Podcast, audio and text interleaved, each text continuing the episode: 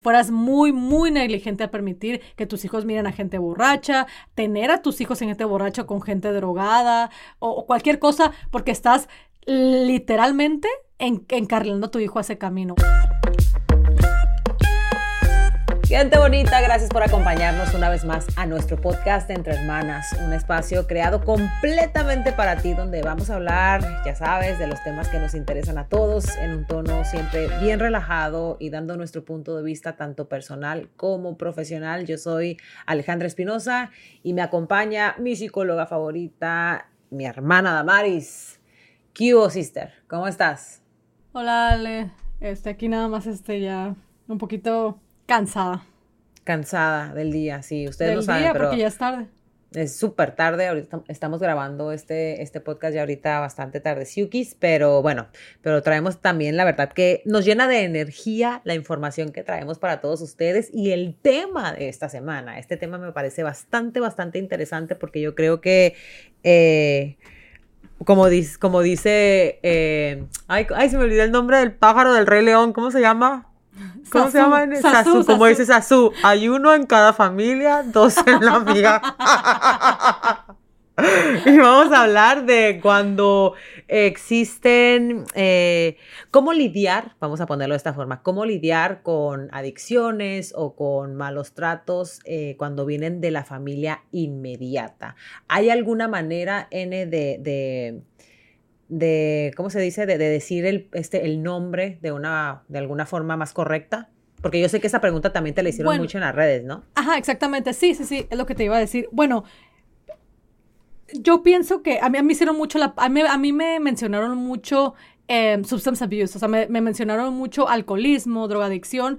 Yo más bien quisiera llamarle nada más cuando vienes, por ejemplo, de una familia inmediata que es disfuncional, ¿Cómo? Y me preguntaban esto que se me hacía súper interesante. Me decían, ¿cómo lidio con esto? O sea, vamos a ponerle, ¿cómo lidio con mi familia directa, que, ah, ah, inmediata, que es disfuncional, cuando ya tengo mi propia familia y mis propios hijos y no quiero que mis hijos sigan con ese mismo patrón o, o que ¿Sí me entiendes? O sea, ¿cómo le hago? O sea, es mi familia y, y, fíjate que estuvo bien cool porque me interesó tanto una de las preguntas y esta chica también va a saber quién es, este, que yo les, le hablé como, no, casi nunca lo hago, pero le hablé por el, no, no le hablé, pero le mandé como un tipo mensaje hablado por el Instagram para que me, me, explicara bien su pregunta, porque me le hicieron tanto que dije yo, ok, sí, pero o sea, ¿a qué se refieren? Y esa muchacha me, se tomó el tiempo de explicarme, o sea, se refiere como que, ok, es que yo ya tengo dos niños chiquitos y mi, y mi familia, o sea, es súper disfuncional, mi papá es alcohólico, mis hermanos toman muchísimo, este, y yo, no es el ejemplo que yo quiero para mis hijos, pero pues yo crecí con ellos, o sea, vamos y, mi familia quiere que yo, pues que yo siga siendo como que esa, esa joven, ¿no? Que era hace muchos, ahora ya soy mamá, no es lo mismo.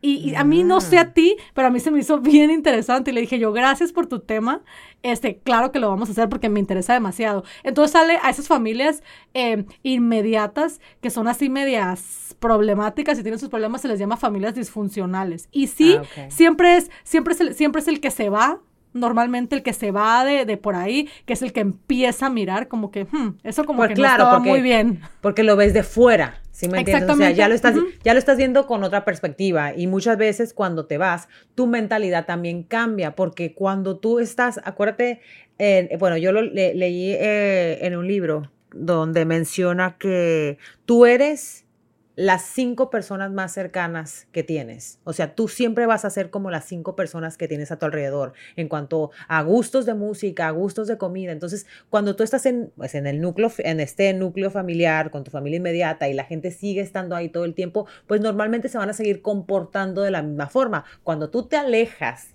y ya y cambias tu manera de pensar, tu manera de ver las cosas, pues entonces ya no te comienza a parecer correcto muchos de los comportamientos que, que, tu familia, por mucho que los ames, quizá tienen, ¿no? Yo creo que eh, lo más importante y, y, la palabra clave aquí, Ale, va a ser límites. Eh, boundaries, la verdad. O sea, aquí esa va a ser la palabra. ¿Por qué? Porque no queremos ser irrespetuosos. Y la verdad yo me identifico mucho con ese tema y fue una de las, de las razones por las que me puse bien intensa con esta muchacha. fue porque yo, por ejemplo, desde yo toda mi vida, toda mi maternidad, toda mi vida de mi hijo, yo no he vivido cerca, ni cerquitas, ni dos, tres, cuatro horas. O sea, yo vivo muy lejos de, mi familia inmediata. Para mí, personalmente, quiero decir que es súper difícil. antes era más, ahora obviamente las cosas son un poquito diferentes.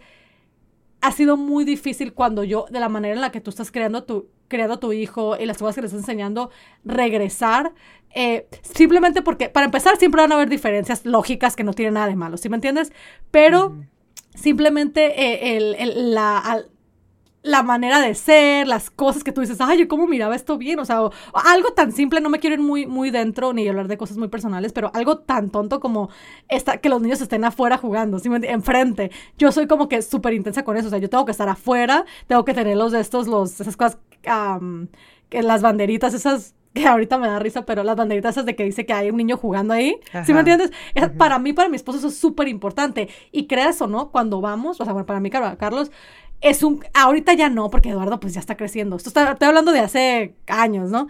Era un conflicto, era como que, ah, ok, bueno, aquí no tienen esas cosas, tenemos que ir a agarrar unas, eh, los niños están jugando afuera, quieras o no, porque simplemente la manera en la que tú estás creando a tus hijos es diferente, que no tiene nada de malo. Entonces, otra vez repito, la palabra aquí va a ser límites, tienes que poner límites. Si hay algo de tu familia inmediata que no te gusta, no pasa nada, no tienes por qué ofenderlos, no tienes por qué tratarlos mal, porque es tu familia, la amas al, al, final del día.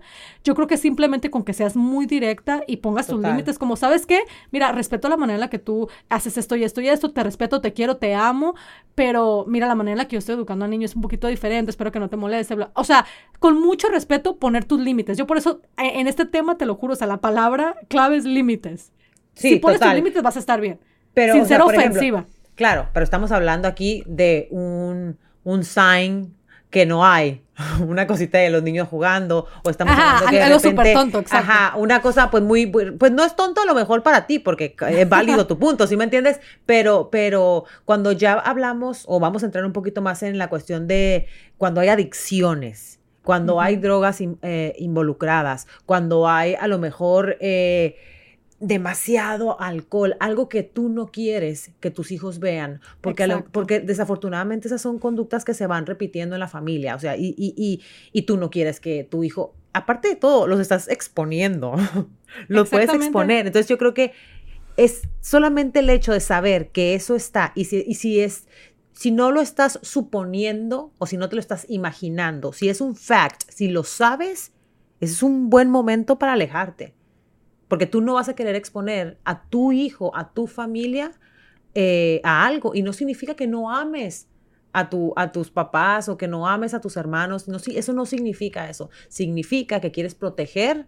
a alguien inocente. Significa que quieres proteger a alguien que no está, eh, eh, que no está a lo mejor de cierta forma con un daño como, pues como ya estas personas adultas, ¿no? Exactamente. Y fíjate que me encanta como lo estás diciendo, porque ya no siquiera se trata tanto de nada más más que proteger a, tus hijos. O sea, lo primero, lo, lo, primero que cualquier padre se preocupa, proteger. Ahora sí me gustaría entrar un poquito en, en un detalle que, fíjate que yo aprendí hace muchísimos años cuando estaba en esa etapa de que quería hacer algo a fuerzas porque acaba de tener un hijo y tenía que salir adelante. Cuando estaba embarazada, eh, tomé un dos años, que fue cuando empecé a trabajar de um, Substance Abuse Counselor. Eh, algo bien básico que aprendí, te lo juro, Ale, que me cambió la vida con Eduardo. Y te voy a decir por qué. Y, muchas, y mucha gente que nos está escuchando igual se van a identificar. Em, el papá de Carlos, de mi esposo, eh, fue alcohólico, que en paz descanse, ya, él ya falleció por lo mismo yo me acuerdo cuando yo estaba embarazada, que estaba estudiando todo eso, que yo me acuerdo que algo que leí que nunca se me va a olvidar y todavía todos estos años lo he seguido aprendiendo en la escuela y digo yo, wow, o sea, qué fuerte información y gracias a Dios que la tuve en un momento hermoso en mi vida porque estaba embarazada donde hablan de cómo los niños que, que, o sea, estamos hablando aquí de gente que ya sabe, no que piensa, no, que ya sabe que hay problemas. o sea, no, exacto, o sea, no, estamos hablando de gente que asume. Que asume, no, porque asumir es como que una de las peores cosas que puedes hacer. Exactamente. si ya de verdad lo sabes, este mensaje es para ti. Este mensaje es para ti. Exactamente, no, Ale, qué bueno que lo dices. Es para ti si ya sabes que hay problemas de adicciones.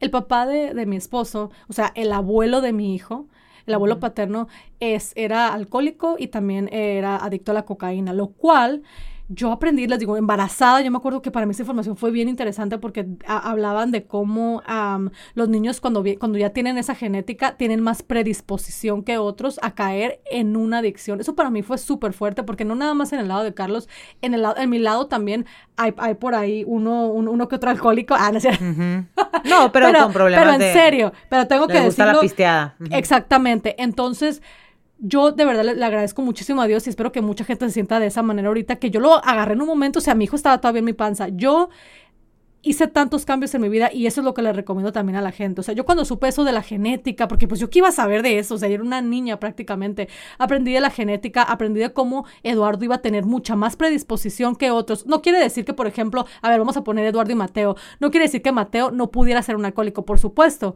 Simplemente quiere decir que Eduardo, si Eduardo tiene más predisposición a ser alcohólico. Entonces yo me acuerdo que yo lo platicaba con Carlos y Carlos me decía, amor, o sea, tenemos simplemente o sea, que tener reglas aquí en la casa, en otros lados donde, el niño no, nunca tenga como que ese acceso. Yo ahorita a este punto en mi vida me siento orgullosa, es una tontería, pero yo lo veo todo el tiempo. Mi hijo de 8 años, por ejemplo, yo creo que yo te lo he comentado, ¿vale? Por ejemplo, él no sabe lo que es un borracho. Em, no él no sabe que es esa palabra, la escucha todo el tiempo, pero es como que, ah, yo le, borracho. Em, jamás me ha visto amigo mi esposo tomados. E, esa fue como que reglas que nos pusimos. ¿Por qué? Porque si ya sabes que hay, una, que hay una predisposición, cuida a tus hijos. O sea, eso debe ser lo más importante, que te valga lo demás, porque ya una vez tú tienes un hijo, esa es tu responsabilidad. Entonces, yo, eh, yo la tomé de verdad como pude. Yo, por ejemplo, muchas veces he estado en fiestas de familia y es como que, ay, la amargada o la esto. No me interesa. O sea, si yo estoy sola o si yo ya sé que mi hijo ya está dormido, sí me tomo una copa u otra. Pero yo a este momento en mi vida, les digo, mi hijo va a cumplir nueve años, jamás nos ha mirado tomados a mí y a mi esposo. Y lo hicimos porque tomamos esa responsabilidad de que, oye, ¿sabes qué? Ya no somos tú y yo, ya no es jajajajijiji, es nuestro hijo el que, el que puede pagar consecuencias aquí. Entonces, obviamente, no estoy diciendo que no tomo, sería una mentira. Cuando yo y mi esposo estamos solos, el niño está con una niñera o, o contigo, Ale, así como la otra vez, obviamente nos divertimos, hacemos lo que queramos hacer, pero no quiere decir que yo enfrente de él le voy a dar ese ejemplo. ¿Por qué? Porque otra vez regresamos a la pregunta. Si yo ya sé que hay una predisposición y, y, y hay esa, y, y, bien, y venimos de esas familias disfuncionales donde hay alcoholismo, drogadicción, no tengo por qué exponer a mi hijo. Y, eso también viene con lo que tú dijiste, Ale, eh, de exponerlo en cualquier sentido. Digo, nunca deberías de tener a tu hijo alrededor de gente borracha. O sea, es súper peligroso por muchísimas razones que no voy a empezar a comentar ahorita. Pero si ya viene tu, tu hijo, ya tiene la genética, ese tipo de predisposición, yo te recomendaría que de verdad empezar a hacer muchísimos cambios. Eh, si no es que obviamente ya los estás haciendo, porque por algo nos hiciste esa pregunta. Eh, pero bueno, ya hablé mucho. ¿Tú qué opinas? No, no, no, totalmente. No, es que todo lo que estás diciendo yo creo que es lo que, lo que, lo que yo, lo que yo creo. O sea, no creo que hay mucha vuelta que darle a este asunto. Es simplemente, eh, si vienes de una familia, eh, se le dice disfuncional, hablamos del nombre en un principio, pero no recuerdo. Si vienes de una familia que tiene problemas de abuso de alcohol, abuso de, drogas o lo que sea, es simplemente no exponerlos. Es que no hay vuelta, no hay de otra, o sea, no hay nada que te podamos, yo no te puedo, por lo menos yo personalmente, no puedo decirte absolutamente nada lo mejor que quieras escuchar. Te voy a decir por qué. Porque a lo mejor lo que tú quieres escuchar es, todo va a estar bien, no te preocupes, porque yo entiendo lo que es amar a tu familia. O sea, amas a tu familia. Eh, a tu familia, a tus hermanos, a tus papás, a, tus, a, tu familia, a lo mejor con, la que, con, quienes tú hayas crecido, a tu núcleo. Los amas, obviamente, amas a tu hijo y qué más te gustaría a ti que poder tener a todo el mundo junto. Entonces, a lo mejor lo que a ti te gustaría escuchar es que yo te dijera o que Damaris te dijera, ay, no te preocupes, no tiene nada que ver, no va a pasar nada, pero desafortunadamente esa no es la respuesta que yo te puedo dar, sinceramente. O sea, porque sí pueden pasar muchas cosas. Muchísimas cosas pueden pasar. Eh, mi recomendación siempre va a ser no expongas jamás y no está y, y obviamente es el tema, es el, el foco de, de, lo que estamos comentando, ¿no? O sea, eh, cuando se trata de la familia, pero es simplemente no exponer jamás en la vida tus hijos, la inocencia de tus hijos en situaciones difíciles, difíciles de controlar o difíciles para ti. Entonces, yo creo que si, obviamente, si tú quieres ver a tu familia y si tú quieres estar con ellos, pues... Eh, pues siempre va a ser eh, cuestión de, de, hablarlo, ¿no, N? Yo creo que hablando se entiende la gente, sinceramente, o sea, y nunca, y siempre saber cuándo poner, N, tú lo dijiste al principio, N, pero es importante que se repita, o sea, es poner un límite. O sea, si a ti no te gusta algo, no te quedes con las ganas de decir no. Te juro, yo te lo prometo, que en el momento en que tú pongas un límite, no vuelve a pasar. Y estamos hablando a lo mejor, ahorita hablamos de drogas y hablamos de cosas feas, pero muchas veces también es hasta un simple regaño, N. Que de repente venga una hermana o un hermano tuyo y, que tú, a, mí no me gusta que me regañen a Mateo en, público, ¿sí me entiendes? Entonces, eh, enfrente de la gente, pues. Entonces, y que de repente venga un hermano o una hermana o un primo o alguien y le diga algo a él, a mí me molesta demasiado.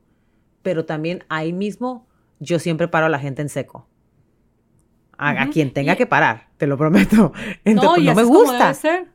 Y, ni no me gusta, te digo, te la hacen una vez y ya jamás, no, no hay otra segunda, no hay una segunda, te prometo que no hay una segunda. Es así. Pero lo tienes que parar ahí en seco.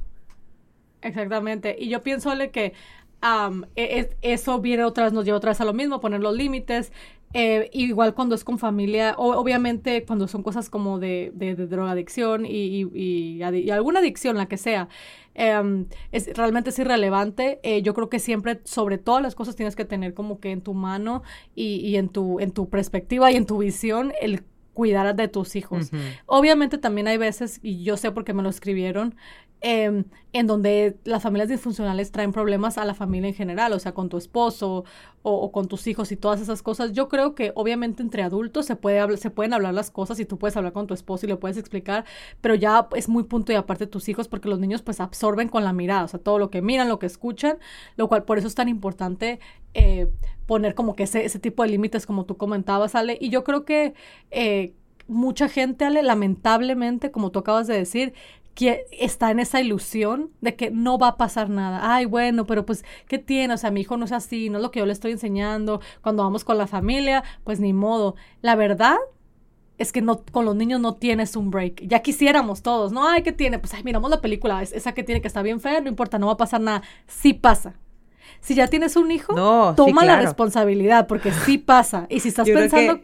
Espérate, voy a hacer una un paréntesis. Yo sé que, bueno, ya hablamos de muchas cosas, pero yo creo que lo más de las cositas más complicadas que, que, nos pasan a ti y a mí cuando vamos a, a, casa de mi mamá y con, con, nuestras hermanas y lo que sea, es que yo, por ejemplo, yo a Mateo y Ené también, no deja que su niño use el iPad, no usa, pues no tiene ni iPad, ni teléfono, ni nada, ¿no? Y yo, para mí es como que la parte más difícil, pero en la casa también ya todo el mundo sabe. No es como que yo se lo digo a Mateo escondiditas, todo el mundo sabe que yo no se lo presto, entonces es como desde un principio también ya lo sabían y, y, se hace difícil porque siempre ah, te critican. No, no sé si te, la verdad es que no sé si nos criticarán a nuestras espaldas, pero yo me imagino que sí. Pero. Ay, no. Yo, me imagino que sí. Pero, pero da igual. O sea, cada quien tiene una forma de ser, cada quien tiene una forma de crear y uno tiene que respetar. Definitivamente. Ale, acabas de decir algo bien importante que no había mencionado yo. Si va, si, si tú tienes reglas con tus hijos, como yo no se los digo a escondidas, dijiste, mucha gente le da pena con la familia. Es como que se siente tan insegura, se te sientes tan insegura de, la, manera que estás educando a tu hijo que es como que... No quieres que piensen que hay no ridícula. sí, pero lamentablemente ser mamá y ser una mamá responsable muchas veces, créanlo, va a ser ser muy ridícula, va a ser ser muy sangrona, muy amargada, todas esas cosas que, que, que, imagino que han escuchado, porque es lo que requiere ser una buena mamá y es lo que requiere que tu hijo que tu hijo te, te, te, mire y diga, bueno, tengo, mínimo tengo una buena mamá que se preocupa por mí, que hace esto, que hace lo otro. Entonces, em, regresando a eso, hay muchas cosas, o sea, muchas cosas entre medio que, que yo creo que a veces hacen que la, que la familia, cuando es disfuncional, eh, afecte a la, a, la, a, la, a la, otra familia, ¿no? A los hijos ya con sus propias familias. Total. Em, pero siempre eres tú misma la que tienes, la verdad, tienes el derecho y tienes el poder de decir hasta aquí, esto y esto y eso es aceptado para mi hijo, eso es aceptado para mí, para mi esposo. Pero siempre, otra vez le repito, acuérdense con mucho cariño, con mucho amor, porque al final del día es su familia. Pero por ningún momento, ningún día, ningún segundo piensen que no, a sus hijos chiquitos no les afecta, porque aquí estoy yo para decirles que les afecta y les afecta un montón. Eh, lo que sea que miren, lo que sea que escuchen, sí, sí les va a afectar. Entonces, tampoco, no me gusta tampoco cuando miro a la chica sale en el papel de la víctima, como que, ay, pero pues es que es mi familia, ay, es que me siento bien mal, como que, ay, pobrecita yo. Pues nada de pobrecita. Ya cuando tienes hijos, ya es tu responsabilidad. Sí, o sea. Y ya, y, y ya estoy hablando yo más, sale, no tanto ya tanto de que, ay, porque se van a enojar, no pero si tú ya sabes que genéticamente tu hijo ya puede ser, y estoy hablando otra vez de gente que ya sabe que hay una adicción real, si ya sabes que tu hijo ya por genética tiene más disponibilidad, o sea, tus hijos fueras muy negligente, fueras muy, muy negligente a permitir que tus hijos miren a gente borracha, tener a tus hijos en gente borracha con gente drogada o, cualquier cosa, porque estás literalmente encarrilando a tu hijo a ese camino o a tus hijos. Y yo creo que no es lo que ningún papá queremos. No, para nada. Yo creo que es el, el deseo de todo padre siempre darle la mejor vida posible a sus hijos. Y si sabemos que llevarlos a donde los estamos llevando no es correcto, porque como papás sabemos que no es correcto. O sea, es, no es que lo intuimos, no, es una cosa de que de verdad tú en tu cabeza lo sabes y sin embargo a veces sigues cometiendo esos errores. Eh, pues nada, mi gente bonita, ya escucharon eh, pues lo que teníamos que decir eh, sobre este tema. Ojalá y algo de lo que hayamos comentado les haya servido y como se los he dicho y se lo repito todo el tiempo, solamente tomen aquello que ustedes consideran les va a aportar en su vida y lo que no, olvídenlo, o sea, deséchenlo, no crean que lo que estamos diciendo eh, eh, tienen, que, tienen que agarrarlo como, como ley, ley de ser, no, para nada, o sea, simplemente tomen lo que les funciona. Eh, recuerden que nos pueden seguir en nuestras redes sociales, arroba podcast entre hermanas y porfa, please, tómenlo como, no sé, como, como no nos pueden decir gracias por haber, por, por, por lo que escucharon en persona, tómenlo como decir gracias suscribiéndose al podcast para que les llegue una notificación del, del próximo episodio la semana que viene. Les mandamos a todos besos, bendiciones, bye bye, hasta el próximo jueves.